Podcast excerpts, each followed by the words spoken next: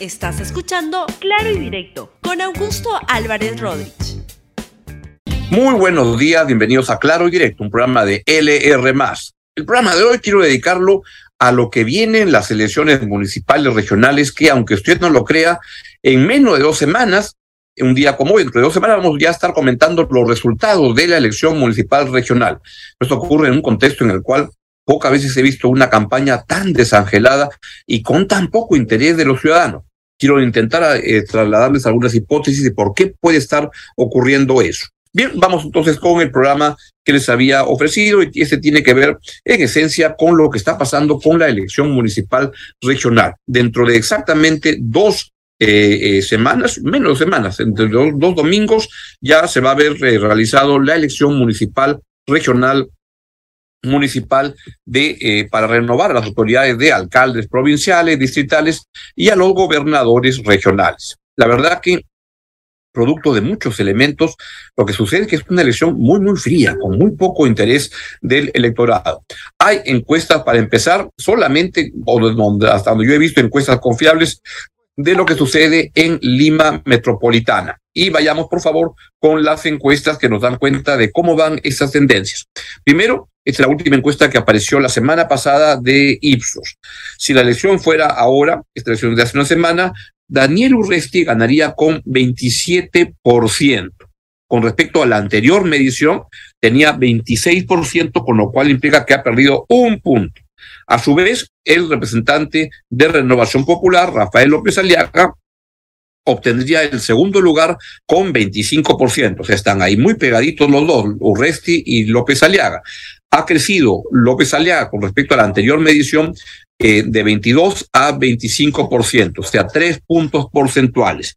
Y por su parte, George Forsyth está en tercer lugar, que ha pasado de 11% en agosto a 15% en septiembre. Y luego siguen otros candidatos como Omar Chejade por Alianza para el Progreso con 4%, algo más rezagado, Gonzalo Alegría de Juntos por el Perú con 3%, Elizabeth León de por Frente a la Esperanza, que es el partido de Olivera, de la Escoba, 3%, y Yuri Castro por Perú Libre, 2%. Otro este, blanco viciado irían 9% y no precisa 12%. Estamos entrando en el tramo ya final de, de, de, esta campaña, solamente quedan dos semanas y como les decía, hay poco interés de los ciudadanos que estamos más metidos en otros temas, en otros asuntos, no está calentando la campaña y este, hay, entonces esto se refleja en, que en esas dos semanas realmente es donde ya entramos en el tramo final y donde podría comenzar a moverse mucho el panorama. Recuerden la elección anterior, Jorge Muñoz casi no estaba entre los candidatos favoritos y faltando, ya no recuerdo si dos o tres semanas, tuvo una participación interesante, positiva en el debate municipal y despuntó y acabó ganando en muy, muy poco, uh, en un trayecto corto, pasó de estar en el montón a eh, llevarse la elección. ¿Puede pasar algún cambio esta vez? Veamos la solidez del voto de cada uno de los candidatos. Podemos ir pasando, por favor, y ahí está. En el caso de uh, Urresti, que es el que va primero, pues cuando se habla de definitivamente votaría por él, son ahora solamente el 10% y podría votar por él el 30%. Esta encuesta es entre los que dicen que votan por cada uno de los candidatos. Probablemente no votaría, definitivamente no, perdón, me corrijo. Es una encuesta general que da, da, da cuenta de, de, de cuán sólido es el voto. O sea, acá lo que nos dice es, Urresti tiene un 10% del electorado en Lima muy asegurado. En el caso de López Aliaga tiene el 9% y en el caso de Forsyth tiene el 4%. Ahí también se ve el voto negativo.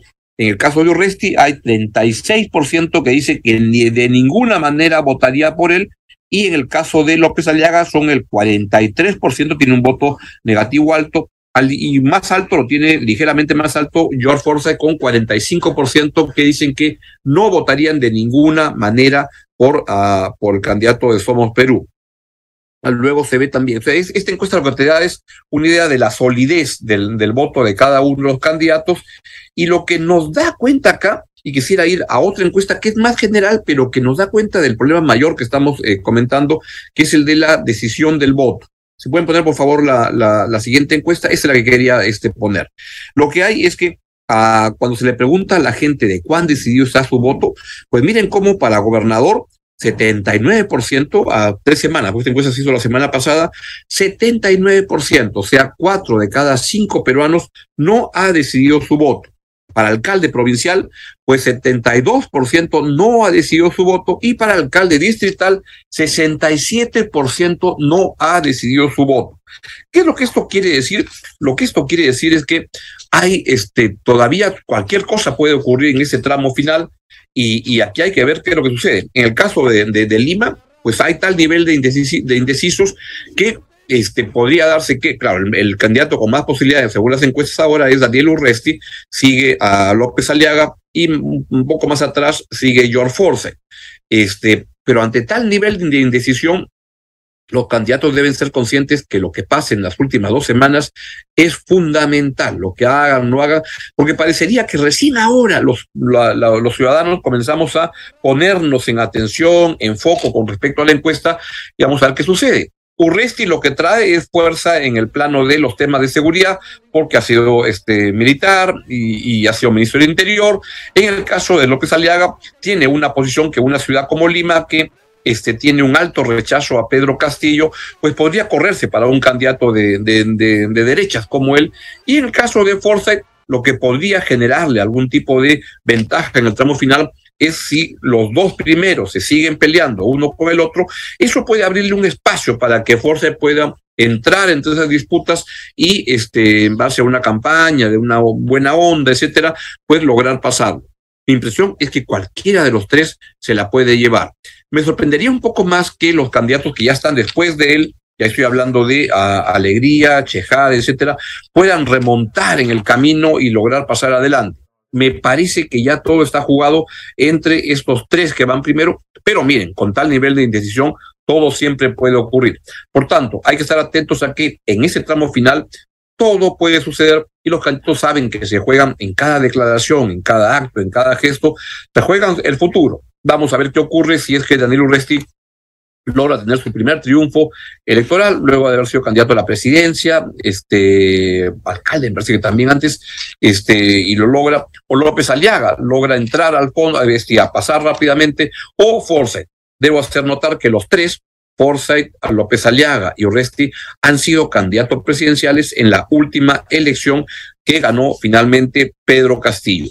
Del resto de elecciones sabemos mucho menos. ¿Qué es lo que está pasando en las regiones? ¿Qué es lo que pasa en, este, para, para alcaldes distritales? Hay encuestas por aquí, por allá, hay algunos que se despuntan, pero creo que lamentablemente tenemos poca información sobre lo que está sucediendo en regiones, por ejemplo. Y a veces me da la impresión que sabemos más de lo que pasa con las elecciones en, en Brasil, con las elecciones en Colombia, con el plebiscito en Chile, de lo que pasa en regiones este, como en Apurima, como, como, como en Arequipa, como en Piura.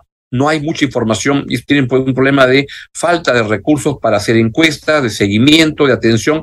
Vamos a ver qué sucede pero es una campaña que me parece que está teniendo un problema que no es reciente, que se va dando, del cual se da cuenta en varias elecciones pasadas, donde la gente como que cada vez está más desconectada con respecto a lo que pasa en la política, y eso es una mala señal.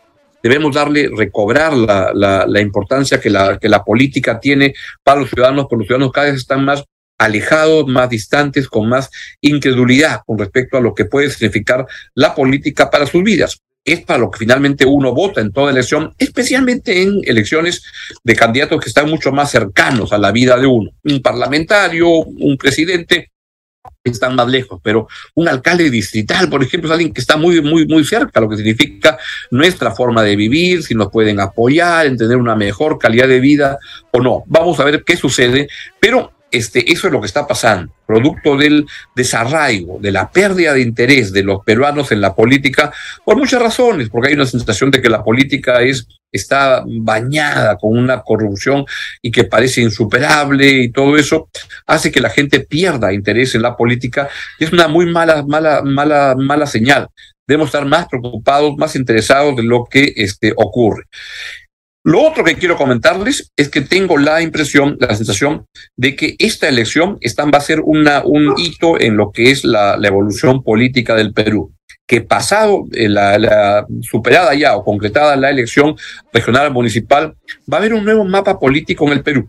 No tengo muy claro qué es lo que puede suceder. No tengo muy claro quién va a ser el ganador de esa elección, quién va a poder decir yo gané y por tanto mi presencia política hoy día en el Perú es mucho mayor a la que tenía ahora y por tanto mi capacidad de negociación en muchas cosas crece este, muchísimo. ¿Quién podría hacerlo? Las últimas elecciones municipales regionales en el Perú digo, las dos, tres últimos procesos los, ha ganado una combinación de APP con, con Acción Popular, con Somos Perú, que son partidos que son, están muy bien organizados en lo que es la base este, de movimiento político, organización. De paso, Ayer se reveló en, Latina un reportaje interesante que da cuenta de cómo se está usando mal los recursos que el, que el, que el Estado le transfiere a los partidos políticos como consecuencia de, su participación en elecciones anteriores. Y ahí se dan cuenta de unos tremendos este, malos manejos que hay que ajustar, que hay que corregir, este, y que da cuenta que, que, las cosas no están caminando como deberían caminar en, esa, en, esa, en ese aspecto. Hay recursos públicos para financiar a los partidos, estos deben utilizarse de acuerdo a lo que, a lo que la ley manda. Ahora, otra discusión es si la ley está bien hecho o no. Por ejemplo, a mí no me parece mal que, que, el, del financiamiento público se pueda pagar este, remuneraciones de las principales autoridades de un partido. Este, porque los partidos tienen que tener una organización, tienen que tener una, un gerente, un líder, unos equipos, y eso se, se requiere. Pero eso la ley tiene que cambiarse para poder adaptarse a eso, y mientras la ley no cambie, pues parecería que varios candidatos o varios partidos han incurrido en ah, actos indebidos y eso tendrá que ser resuelto por la autoridad electoral y ver qué es lo que pasa. Pero superado el proceso de ver quién gana, quién pierde en esta elección, va a haber un nuevo mapa político en el país. Por ejemplo, vamos a poder ver si es que a la izquierda cuán bien o cuán mal le va, luego de, esta relación tan cercana que han tenido con el gobierno de Pedro Castillo, hoy tiene un rechazo importante en todo el país.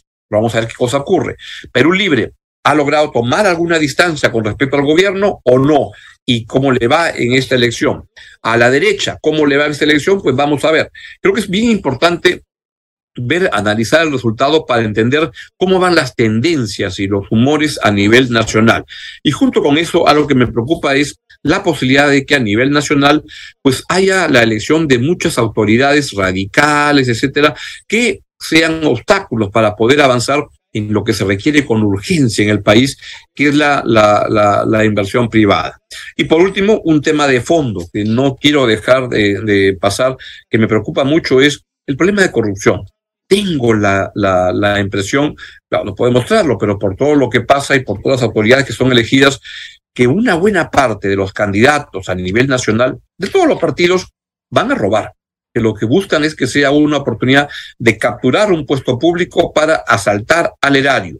Y esto se ve lamentablemente en todos los colores políticos, en todas las regiones, en los distritos más ricos, los más pitucos, en los distritos más pobres, en más apartados de la capital, en todos lados. La verdad que es lamentable, pero el nivel de corrupción que estamos viendo es terrible. Y por último, otro comentario que quería hacer sobre la marcha de la elección es estas denuncias que están ocurriendo de cómo autoridades públicas están siendo uh, acusadas, investigadas, procesadas por colaborar con candidatos en las elecciones.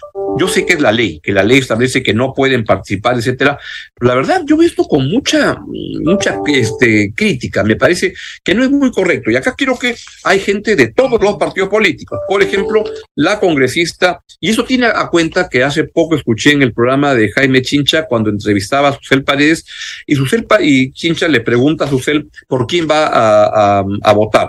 Y Susel Paredes le comenta que por responder una pregunta como esa en la elección anterior, se le generó un proceso que le duró dos años poderlo resolver y que le generó enormes problemas.